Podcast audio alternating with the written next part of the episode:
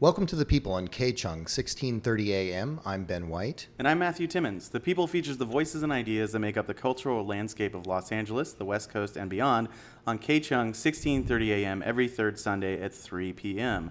Like a broken record, magically repaired. In Chinatown, Los Angeles, set your dial to 1630 AM or listen to the live stream at kchungradio.org. That's K C H U N G radio.org. You can also find us on iTunes by searching for The People Radio. Please subscribe, rate, and review the show. The show is hosted by Insert Blanc Press. Go to insertblancpress.net and click on The People at the top of the page. There you can find out more about our guests as you're listening to the show. Today, our guests are Commonwealth and Council and Gala Porras-Kim. Commonwealth and Council is a gallery at 3006 West 7th, number 220 in Los Angeles in Koreatown. It's been open since 2010. Recently, the show Demolition Woman was at the Guggenheim Gallery at Chapman University in September 2013. And right now, you can see the show Akina Cox and the Holy Trinity. That's Krista Buecking, Gracie DeVito, and Ariane Vielmetter. Uh, Commonwealth and Council is a really great gallery. You should check it out. Gala Porras-Kim is an artist born in Bogota, Colombia. She got her MFA from CalArts in 2009. She recently had an exhibition at Commonwealth and Council uh, called The Mute Object and Ancient Stories of Today, and she'll be showing there again in March of 2015. Gala Porras-Kim and Commonwealth and Council, welcome to the people. Hey guys. Hi. Hi. How's it going? Good. It's going okay.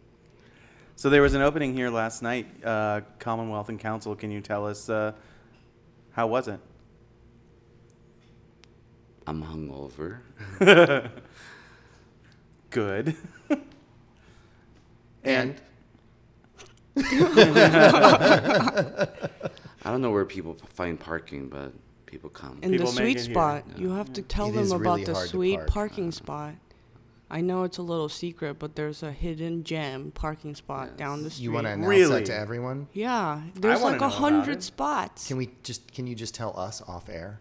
When when that- you go, you go past the gallery towards going east, and then on Towards the right Hoover. side. Yeah, Yeah. and on the right side, beyond Chung's Appliance, there's this little spot where if you look for Young's Square Car, you can park there, and there's like over a hundred spots. Oh man, All right. that is a super secret. everyone's doing that next Council. time.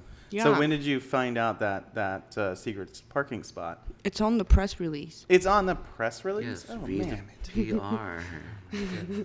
Well, Young, could you maybe start us off by talking about the gallery, like when when you started it, and like what how it functions in Lo- in the Los Angeles art world, and just tell us about the gallery.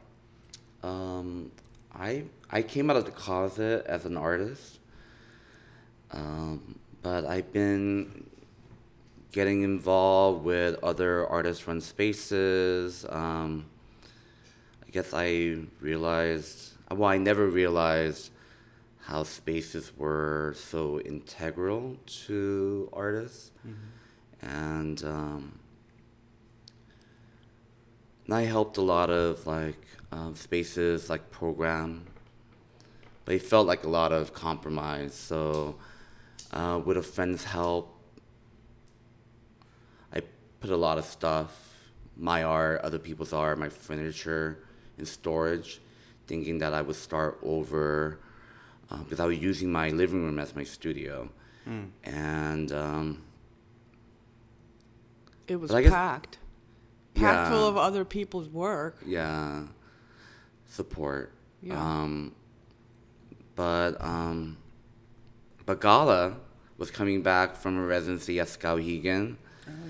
Breaking up and needing a place to stay so commonwealth avenue like the one bedroom apartment in, on commonwealth avenue and council street became commonwealth council and Gala Porras Kim was the first resident artist What year was that? in 2010, October 2010. It was like a homeless shelter. Yeah, like, I often think I'm running an orphanage. I think it was almost a cop out. Like you were forced to sort of have that space as your studio, and then you're like, I want to be supportive to other people's work, so fill my own studio space with other people. Yeah, I'm like, well, because I was thinking like I wasn't paying extra rent all I had to do was like get some stuff for the reception. So we had an opening and a closing, and the closing usually coincided with like a release of a catalog or publication.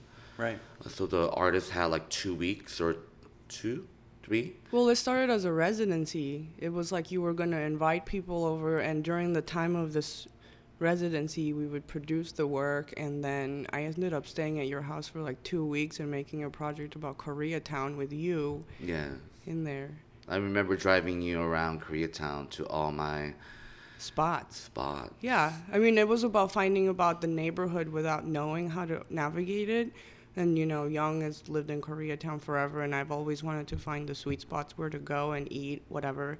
So we drove up and down all the neighborhood streets, and he would tell me stories about all these restaurants. Like my dad used to buy the mandu from this place, and then we went over, and it just became a project about sort of his life and the neighborhood at the same time, based on food. So what did you end up producing, you guys, uh, at the end of those two weeks? Oh, it was like a map of Koreatown with all these food business cards all lined up in a sort of order of the town. And you know, I keep those no those business cards in my car when I was like, "Oh, I don't know where to go eat today. We're gonna go to like the North Korean restaurant, something." Or chopsticks from those restaurants with their. Um, yeah, we collected chopsticks and business cards, and then it ended up just. I almost thought about bringing them to your space so like you could use them because you like have so much food all the time. yeah. Who else was involved back in the day? Just you two. Yeah. At the time, um, but the dining room also became. There was a project space in the dining room. Yeah, because I didn't know what the hell La Gala was making, so, um, so we curated like a mini show in the dining room, like thematic shows. Yeah, he used to have like a main artist, and then in your dining room, it used to be like some sort of your curatorial practice Yeah. thing. How big was this apartment? Well, it's like the building was built in the 30s, so it was like a large one bedroom. Okay. Yeah. Old school one bedroom. Yeah. Okay. So It's- what about the like move? When did the when did the move happen to here? Oh, like we got shut down after three months. Um, the my- landlord used to live next door, and he would come up and be like, "What are you guys doing? There's all these people smoking outside. You're messing up my dogs. I know. You need to move." Yeah, so we got shut down after three months, and then we were kind of floating around, hosted by other generous spaces, and we found the new location in June 2011. Okay. And we reopened with, with um, four glow shows. Um, gorgeous ladies are wrestling, but um, each pair uh, of artists, um, they came up with a different meaning of the acronym. Like, um, Glorious, what? Gorgeous ladies. No, no, well, one of them was called um, gathering. Great Lovers of Women. There's a gathering wood something. Yeah, gathering Lots of wood. Lots of wood. um, gone living out west, or grab lunch or whatever. so that's how we relaunched New Space. But the In- new in space was like Here, like where we're at today, actually, right? And it Yeah. used to be a lot of studios. It was mostly studios before with the smaller space. right. This place right here, the office used to be a, a studio space Okay. before the three other ones were there. And slowly it was like a sort of a yearly upgrade of wall building and like Yes, expanding. And Gala was very integral to the transformation of the space. It was like a shared studio. Um, four of us shared it, and then the exhibition happened in the front room, which is mm. like less than 200 square feet.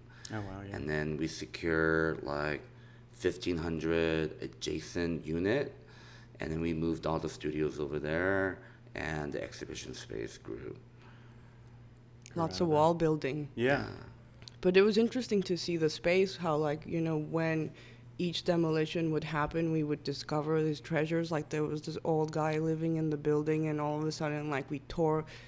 Some, who tore, somebody tore the ceiling down, and there was all his stuff from like the 50s or something. yeah, and there was like like an a old typewriter. typewriter and some lamps and all his gear. Great. and they're now in the possession of Gala Parsons. I work for goodies. Treasure. Uh, well, for the show last night, uh, there was a m- what a million people here, two million people, roughly. There was there was a big crowd. I mean, has it always been has it, always been like that? I mean, was it a slow growth, or was there a moment where, like, you guys kind of got it together, or it congealed into something where people just knew about you and showed up, or was it a slow burn? Slow. Yeah, I mean, you've been around since 2010, and if you think about the first few shows, it was like our friends in your living room, and then right. Just like hanging all of a sudden, there's like these new people who are like, "Oh, it's my first time coming to the space. Like, I just moved out here for grad school, and like, we're like, whoa, how did you even hear about that?" You know? Yeah. Um. Well, you do you do uh, your openings. Um, I've noticed that people like if you come at eight thirty, it's too early. And there's always great snacks and you know drinks, but it seems that the place actually fills up around nine thirty. hmm And it's a, it's an interesting like it's a really good thing. It's it's almost like I think of you know Commonwealth and Council taking over this uh, position the Night Gallery used to have. Because you go out to openings and then you can, you know, You have come to here. end up somewhere. Yeah, you end up somewhere, and uh, I always end up here lately, which is great. And uh, and you always have the Jameson, and Oh God. you know, yeah, it's always a really welcome environment, and it's Yeah. and it's you know, it's different than you know at galleries in Santa Monica that are like, yeah, we have our opening is on Saturday. It's from four to six, you Yeah. know, and that is and that's not for that's not for normal people who don't have a lot of money. That's for people who come and buy stuff. Like it's not for a bunch of people to come out and drink and smoke and. I mean, I and be think just because the place is so welcoming, you know, like there's always food and then you're just like hanging out at the space and it doesn't feel like a gallery. You're like smoking in here and like drinking and hanging out with friends and it's like you know, like you can look at the art and then come over here and just talk about whatever happened and wasn't there at some point where there was going to be like a union meeting or something here? Union meeting. Yeah, like there was like an artist Teamsters. Something that there was some kids hanging out here one time and they were talking about some union or like something. an art union or something. Yeah, Is it and so that- you just like come here and talk about all these other stuff, you know. Yeah, it's a really um, welcoming space, and it, I'll speak for myself and basically everyone else in the Los Angeles art world. Like when I think of Commonwealth and Council, like there's a warm feeling. It's just like it's not like oh I got to go out and see shows. It's like I want to go to this spot because there's always great work, and and and everybody's there, you know. And it's a very nice place to be and hang out and t- and talk to other really smart people about really great things. And also, I encourage anyone listening right now to, to stop in during the open hours, because I've been I, uh, every time I've come over here, I've met somebody. Like I come over here uh, during open hours, and I meet somebody. Like I met Jeff Tuck here for the first time, and I'd known of his work and read notes on looking, and I'd never actually met. It. We were Facebook friends for some, you know, and then I showed up here, and there was Jeff, and uh, That's how I met Jeff too. I met him a couple of days before my op- the first show at Commonwealth, and it was like, "Hey Jeff, we're having a show at this guy's living room. Come over." And then it was like showing up in somebody's house and sort of like potluck style. You're just having a Sunday, uh, like Saturday. It was Sunday, no? It was like in the I early. think it was Saturday from like noon to five when it Yeah, was in the like apartment because we lunchtime. were trying to honor like the the landlord situation. yeah, the Yeah, sleeping pattern. I mean, I he he usually went to bed around six, you know, but you know he just couldn't imagine like seventy-five people like walking on the hardwood floor yeah, and flushing the toilet. yeah. But I think it's always really interesting how like your hours of the space has always been like either before or after like the normal six to eight times so then it becomes more accessible for people it's like Yeah, it's true. I mean, like, parking is really hard here, but then we've noticed that on Saturday, um, is actually the best day for parking, and and then odd. usually like eight to eleven, like the restaurants, you know, people leave, you know, their parking spots. So like, you know, it just makes sense to do it kind of late and for people to just like kind of end up here and Yeah. So, in light of all of that, like, wh- this is a maybe a difficult question, but try anyway. Like, how do you see yourself in relation to all all the other galleries in Los Angeles, like the the real small spaces and the real big spaces, the commercial spaces, the just straight artist run spaces? Because you're, you know, it's not it's not Blum and Poe in here, but it's definitely like. It's there's action here. So what? Where do you put yourself in that? yeah, it's not that world? LAX, it's not Lace, it's not Blum and Poe, it's not you know, Gagosian. Um, I mean, I kind of think of it as a mom and pop. kind of Mom and pop shop. Yeah. and like I don't want to predetermine uh, what the space could become. Yeah. So, so we're just kind of taking it easy, taking it slow. But I think that that's the interesting thing about your space. It's like working in the sort of in between space that it's so like other you know most other spaces are defined whether as like a really commercial gallery or like a only artist run space but it's like somewhere in between and i think that reflects also on the artists that you pick because it's all sort of people who i mean i'm talking about maybe myself where it's like you know you have an art practice but you want to be working in another field as well and how do you incorporate these two separate things that don't belong together you know you have to be either one or the other but this sort of in between space that is like i think more creative and like Yeah. being able to navigate in in different you know navigate both spaces and neither at the same time And Yeah. it, it, the space remains more open to possibilities that way. And, you know, the other thing with this space is in talking to you, I've found out that basically you're scheduled through like 2016 right now. hmm So that's an interesting kind of you're you're you're still trying to keep it open, and it's it feels like every once in a while you can you might have an open week where you can fit something in. But I mean you've you've also scheduled like a lot of shows like far in advance, probably far in advance, especially compared to other artist run spaces. But possibly even like Honor Fraser doesn't know what she's doing in 2016 at this point. Right. So how how do you uh, manage that that kind of like thinking ahead and yet still, you know, s- staying pliant and pliable for you know things that just happen? Well, I mean, I think I have a commitment issue. So I think it's through the space that I um, feel. Well, I guess like I kind of work out my commitment issues, I guess, through the space. Through the space, that's great. Um, meaning, um, I feel a lot of responsibility for most of the artists that I work with. Um, a lot of them are gonna return to do their second or third or fourth, and Gala will be the first artist who will have her fourth show here and like I, I'm very interested in like what what could happen with an artist without claiming that you represent the artist Mhm. and how like the artist kind of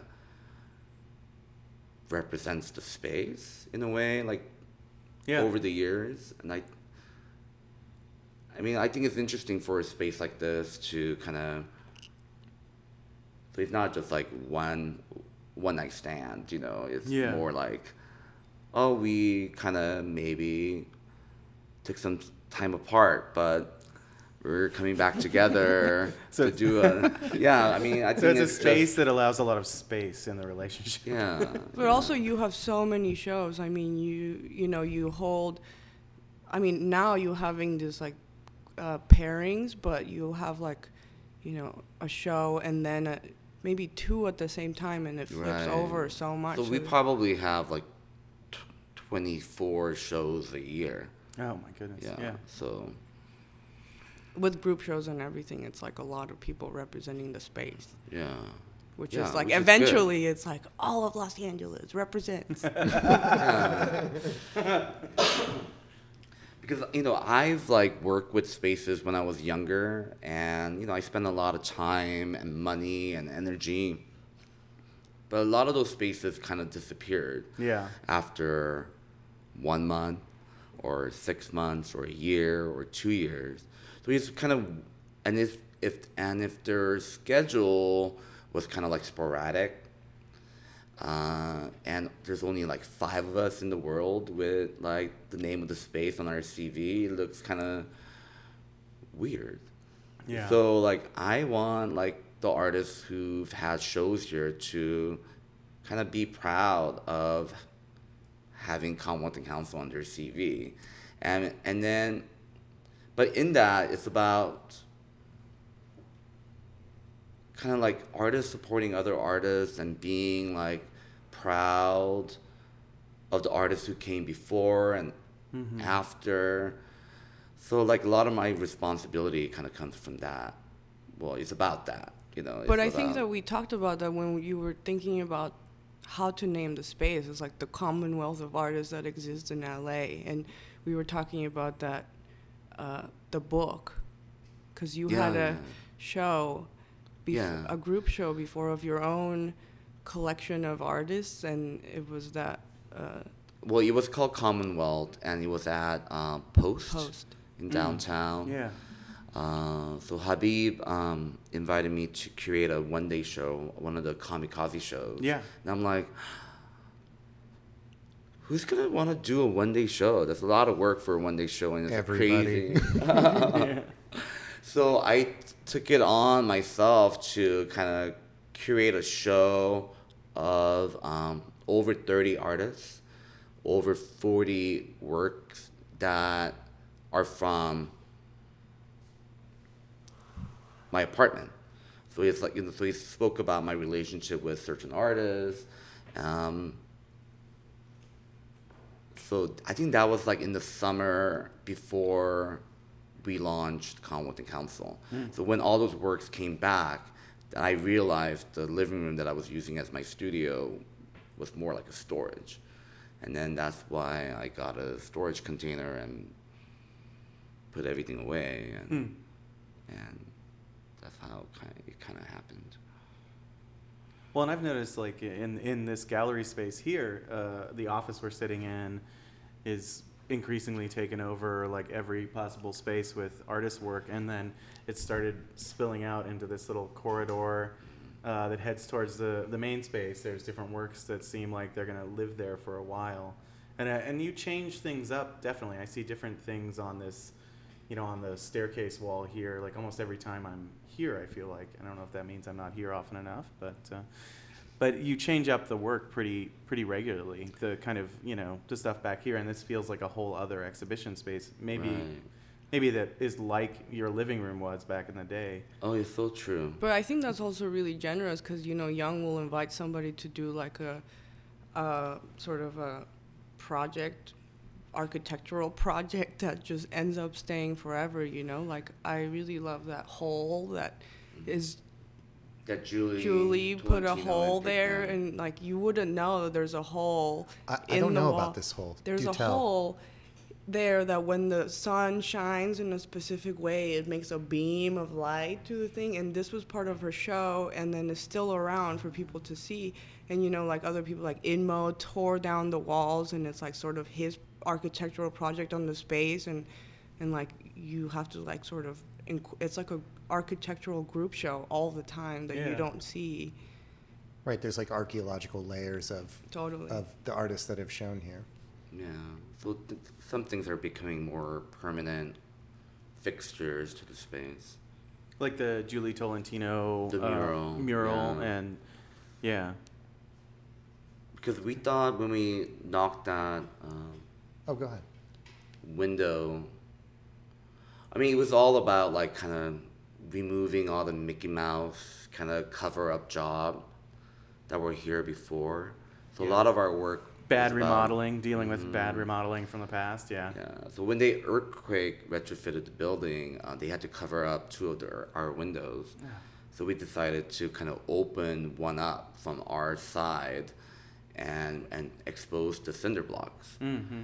And uh, and then it was right around the time of Julie Tolentino's show, and and her show was all about healing the space. So she felt like she had to address it. So um, that's how that became more permanent. And so many of the artists are respectful, you know. So like no one has said, um, "I want to cover that up." Right. I want to take over that space. I have the perfect work for it. You know? Right. So everybody kind of works around it. But Yeah. something about like the show that's up now, it has a faux wall, and when I first came in, it's like, oh my god, you let somebody like break the drywall. you know, like how are you gonna keep that one? I know. no. That's Gracie DeVito. Um, well, do you have other stuff coming up that you want to talk about? What's the next couple shows? We have an artist coming from Van- Vancouver, uh, Holtam, and um, he's someone that I've been following for a long time, and we've been kind of scheduling the show for the last three years. So he's gonna come and do it. I um, so I think his show is about kind of like revisiting like an old work, like historical work of his, and then kind of having something newer that kind of addresses that work. Um, but we're gonna have a, a three-person show, like like the shows that were in my um, dining room, and it's called Sometime Apart. Was it three people that have shown before? No, they're new Oh, okay. artists. Oh, Okay. You got dates on that? February eighth. Perfect. Great. Well, we're going to take a little break and then we're going to come back and talk to Commonwealth and Council and Gala Porras-Kim a little bit more.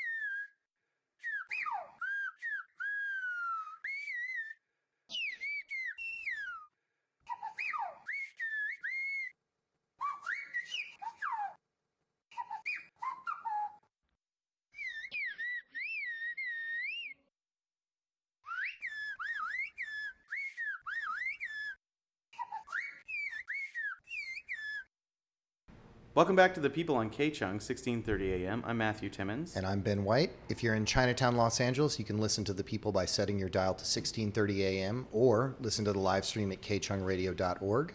Again, that's kchung radio.org.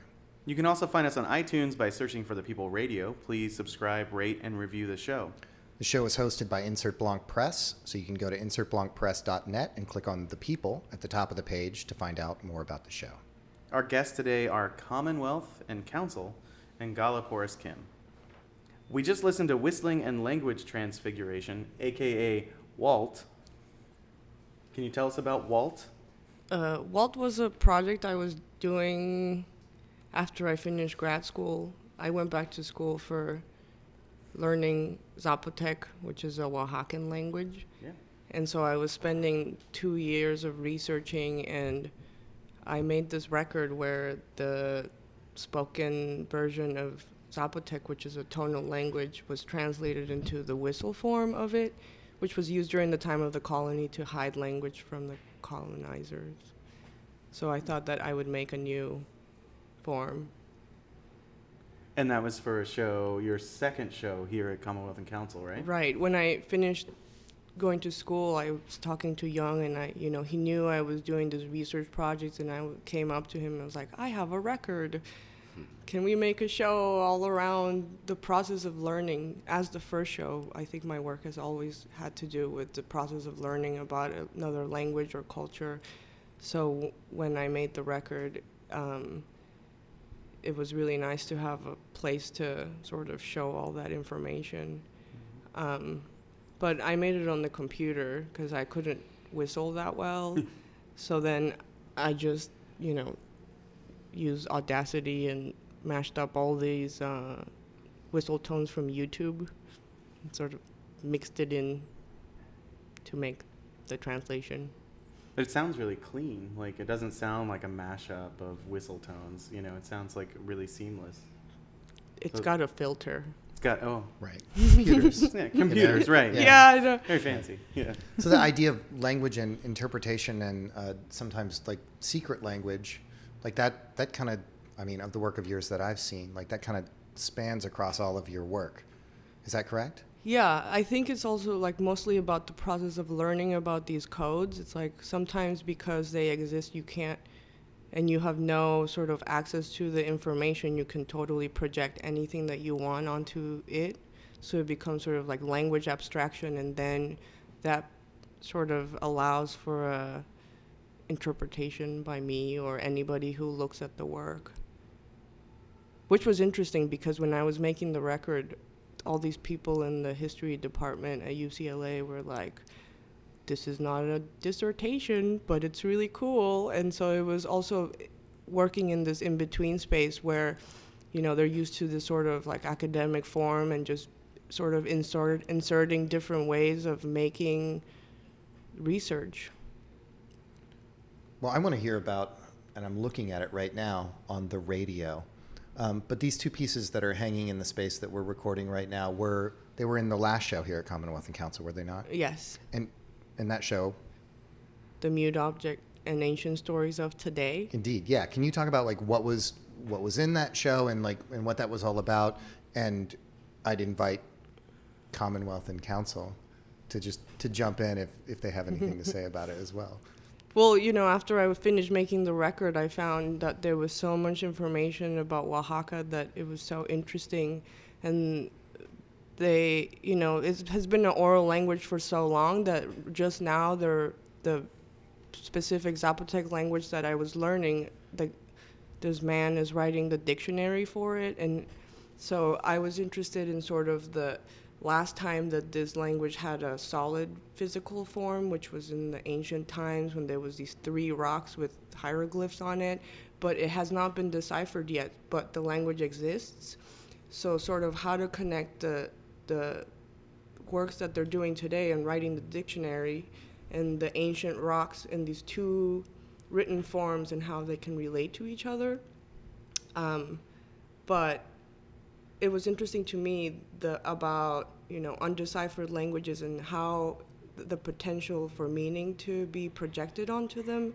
So I just found all these sort of artifacts that were undeciphered, and then, you know, always the work has been about the process of learning about the languages. So by drawing it, it was almost like a performative mode of learning each character and then projecting onto it. You know, I had these like studio visits with people who would be like, that looks like an egg or like a male or the ghost from Pac Man. And I was like, yeah, it is until, because, you know, to somebody, you can totally, the shapes become sort of stand ins for whatever the context in that you look at them in. So, in that sense, the word could mean anything until it becomes deciphered eventually. And then it'll be just like, you know, automatic writing or something, which would also be interesting. But can you talk a little bit more about like the organizing principle with the cut elements? That's like part of the diptych. Yeah, you were getting really good with an exacto. knife. Yeah, You're it was clearly like really expert. You're like No, it's it's a swivel knife. It's like the Oh, exacto knife that swivels and you Oh, can I do need one of those. perfect circles. It's really great. I got it at the Michaels. It's great. And we're going to put images of this stuff up on the People's blog. Yeah, at- swivel knife. Yeah. swivel knife. Put an image Right. of swivel knife. Yeah. So if anybody needs to know, like the best tool, like, I need to know. So how is this one organized? The cut elements. Oh, this one is uh what's the name of this? These, these two pieces. What exactly? Oh no, on oh, the no. spot. My bad. Okay, well, It's all we'll right, you can- that part. you can look on the So People's this blog. One is, this one is. Go ahead. Sorry. Uh, well, the name of the piece is basically the artifact name, um, s- and then how it has been reorganized. So I basically just drew the exact, you know, a replica of the artifact and then cut out all the elements and the written or signs or whatever, and then reorganize them in the second half of the diptych in the sort of arbitrary motions. This one is. Uh, Alien, human, animal to plant. Yeah. So then they're organized by that. It's like, you know, the top layer has all the shapes that to me look the most alien, and then the most human, and then the most animal and plant. But, you know, all of them are basically just arbitrary modes of reorganizing a language that has a set system, which you can see in the first version, the, the, you know, the original way that it was organized, and how you can reinterpret these symbols into whatever you want. You also at the show had um, like large stone pieces that you had made. Sandblasting? I can't remember how they were. Yeah, made. they're sandblasted. They're like Yeah. these limestone slabs, and I just took a. I was looking at a sort of like ancient Xerox machines or something because I was I, I was reading about the guy who like broke the Mayan code and how it, wa it took so long to break it because all these art anthropologists were like hogging the rocks and keeping them secret because they want to be the one to break the code and their name will be attached forever to the language. So then I thought that it would, you know, now that they're doing this really great like crowdsourcing decipherment project with Stanford and UCLA are putting all these rocks online so people can just be like, I could break this or something like anybody. So I got most of the information from this like catalog that the, these anthropologists are working with just to be like anybody can figure this stuff out. And so the stones that you had here, though, were they like recreations of these objects, or were they kind of creations of your own? No, they're They're, they're like the actual. the actual rock. So you can take a copy and put it in your wall and figure out what it says. Because you had like paper and uh, and like large chunks of graphite, right? Mhm, So mhm. people could make rubbings at the at the show. Right. And as I recall, you said that like you thought you, you were gonna make rubbings, and then you decided that you would just make it open to people to do it. Well, I always wanted to make the rubbings, Right. You know, because you always think like my dream job when I was little was to just work at these anthropology sites, being the person who draws the things, and then it's like anybody could just fucking go and like rub the thing and keep your own copy and just you know. Yeah. So it becomes a collaboration. Right. of. Yeah. I mean, I like these sort of open-ended works where you know I just provide some sort of tool for somebody else to learn about something. Hmm. And can you talk about? I know you did a little research on on the language. I mean, you, it was UCLA. You said? Yeah, I went. Right. I so there was this guy Felipe Lopez who was writing the dictionary at the time, and so I thought that I was going to go to Oaxaca to learn Zapotec because I thought that if I learned the language, I could potentially whistle the record. But it was, you know, and then I found out he was teaching there, so I had to enroll in school and like take his class. So I took two years of Zapotec, and I so, and then the works in the show were basically tools to, that I used when learning the language. You know, there's like the verb note card thing that, you know, you use as a flashcard sort of thing, but it's organized by tone. So then, in that sense, it was my reorganization of this language where, like, the, you know, the breathy tones are above and then the grumble tones are at the bottom. So it's like a scale of verbs, and Hmm. it becomes easier to learn the words that way or something.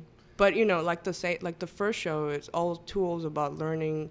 That one was about the language, and then the first one was learning about Koreatown, the neighborhood. What was that called? I want to prepare to learn something I don't know. so it's just preparation, you know. Sure. So your flashcards are decidedly much more ornate than like if I'm trying to learn Spanish and making flashcards, you you're making like stones. I mean, I like I like you know making these ob- not thinking about making specific artworks, but just like in the process of learning, there's other ways. You know, there's the flashcard way, which never has worked for me. Yeah. But you spend so much more time making an artwork and thinking about it, and that becomes the actual like you know study hour or studio hour. So when I was at UCLA, going to the library was feeling like going to the studio every time. Hmm. Amazing.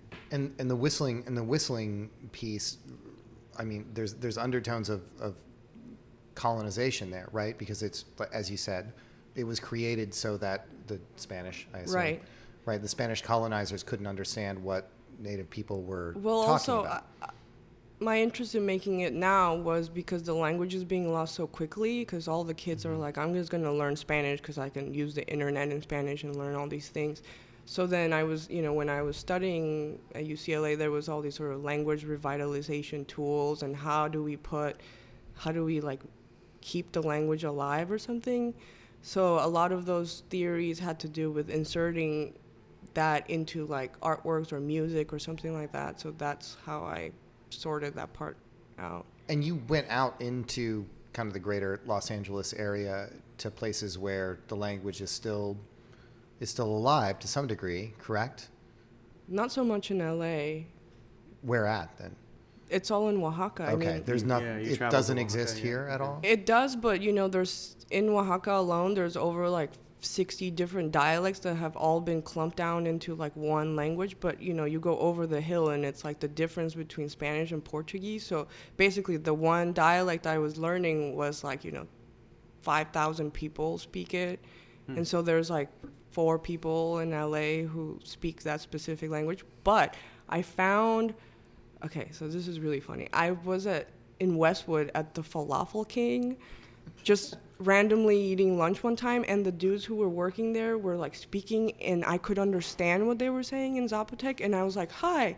What are you speaking? They're like, oh, it's you know like this like Spanish, you know, Mexican language, and I'm like, uh huh, go on, go on, and eventually I found out that those like four guys were from the same village as my teacher, and then I was trying to figure out, you know, because it's not a written language. So when I was trying to make the cover for the record, I asked them, "How do you say like, you know, whistling and language transfiguration in Zapotec?" And they're like, "Well, making all these sort of versions of it because there was no written form." And so you know, I just kept they just kept leaving these voicemails on my phone like what about this one? What about this one? And and then there was no way of spelling that. So then I had to like talk to the teacher who's like writing the thing down and figure out how to spell this language that doesn't exist yet. Yet. Yeah. Amazing. So falafel king. Always stop at the Falafel King. So what's the what's the next show? I know you have another show coming up.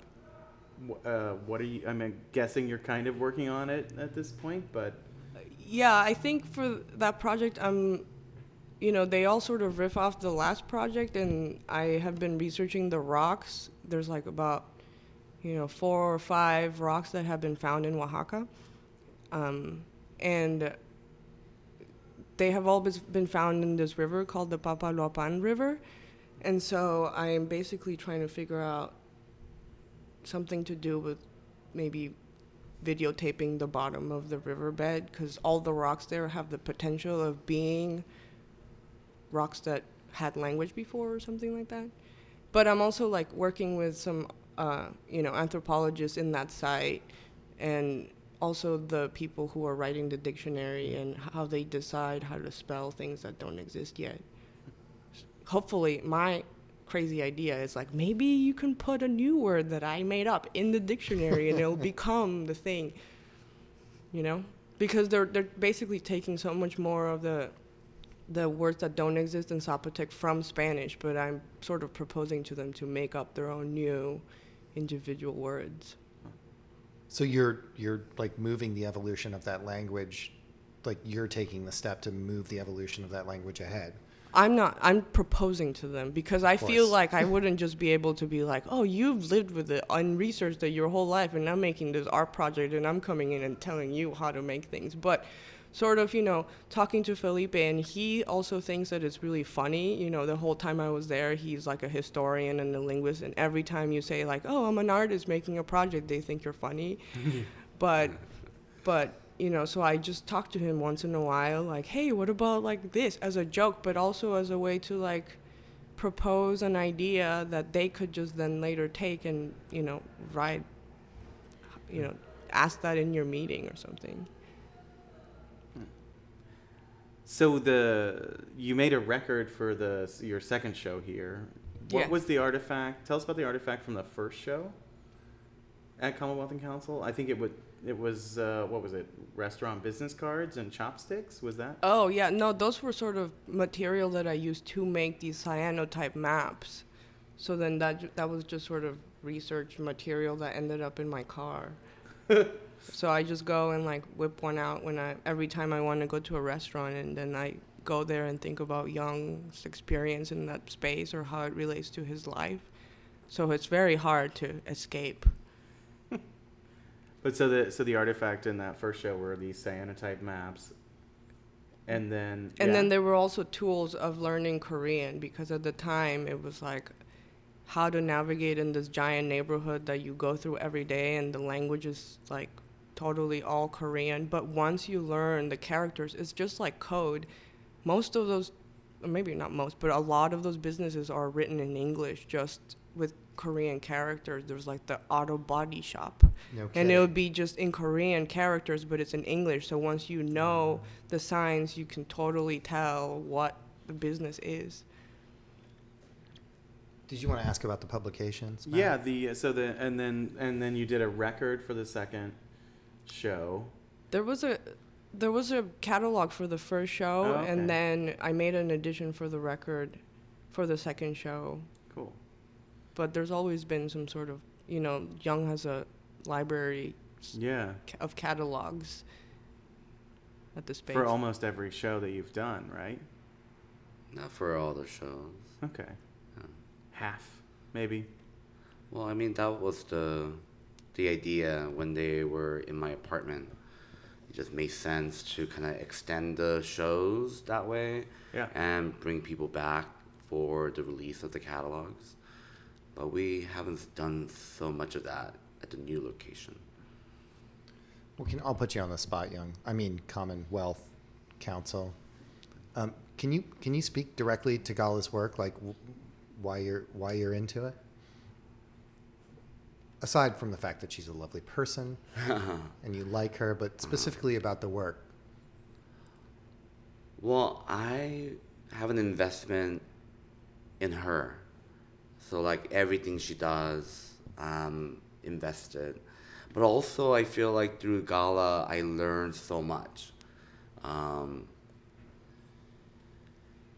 and with a, a lot of the artists here, like I with each show I'm like I'm always discovering or encountering things that I'm not really familiar with or knowledgeable about. So like my learning never stops here. But then especially with Gala, you know, it's like, wow. And I love the way she thinks and then how she and what she makes as an artist is just like a byproduct of it's like well everything's a proposal everything's like a tool of learning and it's fun it's fun it's interesting and it never stops so Well, I think that's a perfect point to end our conversation with. So, Commonwealth and Council and Gala Porras-Kim, thanks for joining us. Thanks on for the being on the people. thank, Thank you. you. You've been listening to the people on KCHUNG 1630 AM.